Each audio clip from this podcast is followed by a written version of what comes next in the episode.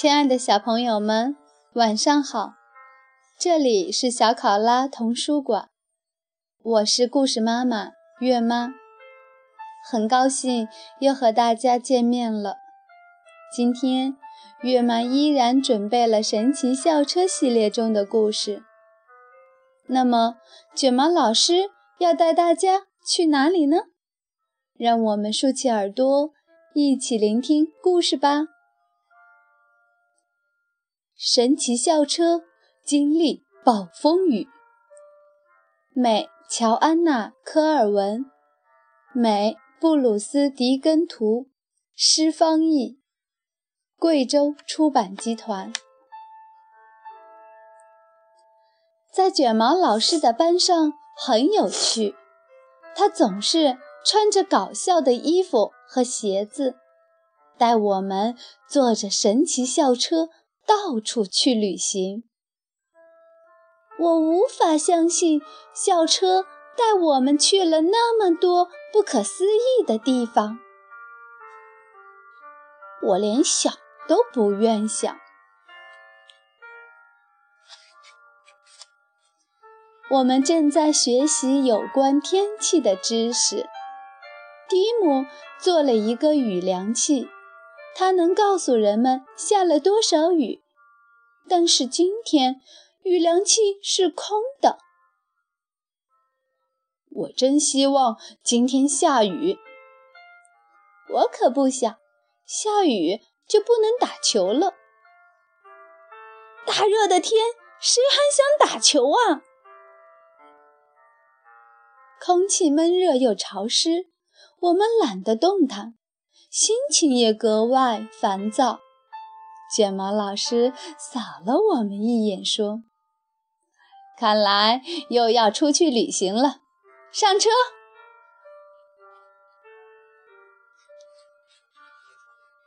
我们来到室外，依旧很闷热，但天空却很清朗。今天不会下雨，凯莎对蒂姆说。看，天上没有云，但空气中有许多水。真的吗？我只看到一只鸟，非常细小的水滴。你知道吗？空气的一部分是由水组成的，但是我们却看不见，因为空气是无形的。存在于空气中的水叫做水蒸气。天气闷热的时候，空气中含有大量水蒸气，所以让人感觉很不舒服。卷毛老师将校车驶向湖边，校车一开到湖里，就变成了一条船。同学们。你们即将知道雨是怎么形成的。不要啊！哦，我们也开始发生变化。我们能不能像其他班级那样通过书本学知识呢？我们瞬间变得非常小，手里都撑着一把小伞，渐渐飘上天。我感觉还不错，我都不敢往下看。空气太冷了，一些水滴开始结冰，形成了许多冰晶。冰晶和小水滴一样，在我们四周上下翻转。我是在九九霄云外了吗？不，我已经晕头转向了。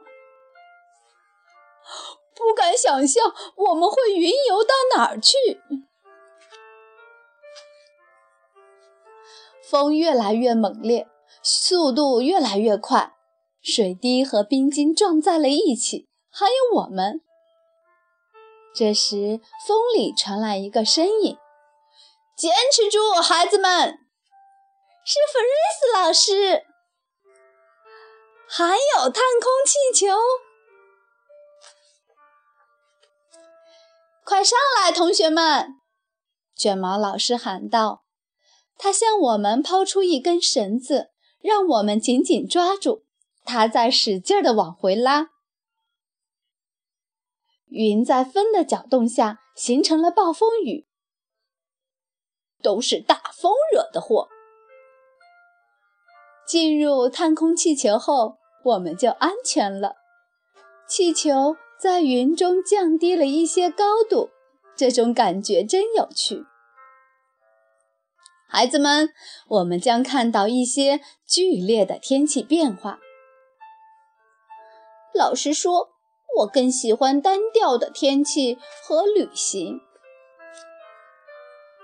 就在这时，我们看见一连串闪电劈向了地面。闪电能量巨大，卷毛老师说：“它能发光、发热，还会发出巨响。”我看见了光，我觉得很热。可是声音在哪里？我们赶紧躲得远远的，因为闪电很危险。充满能量的闪电，当水滴撞到冰晶，它们便充满了能量，能量不断增加，直到转化成闪电。闪电是一道巨大的电火花。闪电很危险，暴风雨到来的时候，你最好待在家中。轰隆隆！一声巨响使空气都震动起来。打雷了！这就是闪电的声音。雷声轰隆隆，闪电很热，它让空气迅速升温，急剧膨胀，并发出一声巨响。这就是雷声。突然，探空气球的底部塌了，我们都掉了下去。小雨滴在我们四周聚集，形成了一颗颗大雨滴。我们跟着它们一路往下掉。我要落在湖岸上了。我想落在花床里。我想落在自己的床上。为什么暴风暴云是灰色的？风暴云充满了水分，挡住了一部分太阳光，所以看上去是灰色的。我们随着雨水落到地上以后，听到一阵响亮的汽车喇叭声，是我们亲爱的神奇校车。湖里的水好干净啊！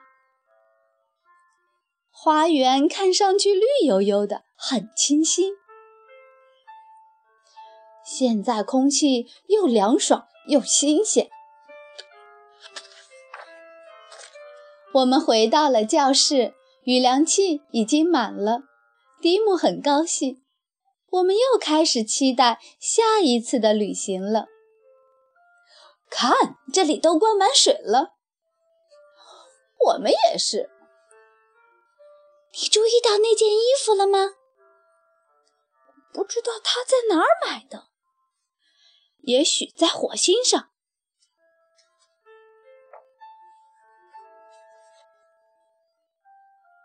亲爱的小朋友们，经历暴风雨，故事就结束了。在最后还有一个小小的知识，它叫天气揭秘。月妈读给大家听一听。最大的冰雹是2003年6月22日在美国内布拉斯加州的奥罗拉地区被发现的，它有17.8厘米高，比一个哈密瓜还大。美国佛罗里达州一年会遭遇一百多场雷暴，帝国大厦一年会被雷电击中约一百次。避雷针可以将雷电引入大地，避免建筑遭受损害。大的雷暴电能巨大，可以为整座小镇提供照明。好了，故事就到这儿了，小朋友们晚安，祝大家做个好梦，让我们下次再见。